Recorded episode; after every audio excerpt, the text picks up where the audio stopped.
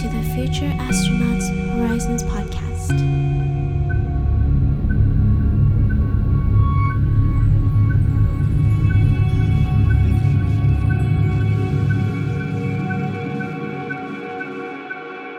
Welcome to episode 21 of Future Astronauts Horizons.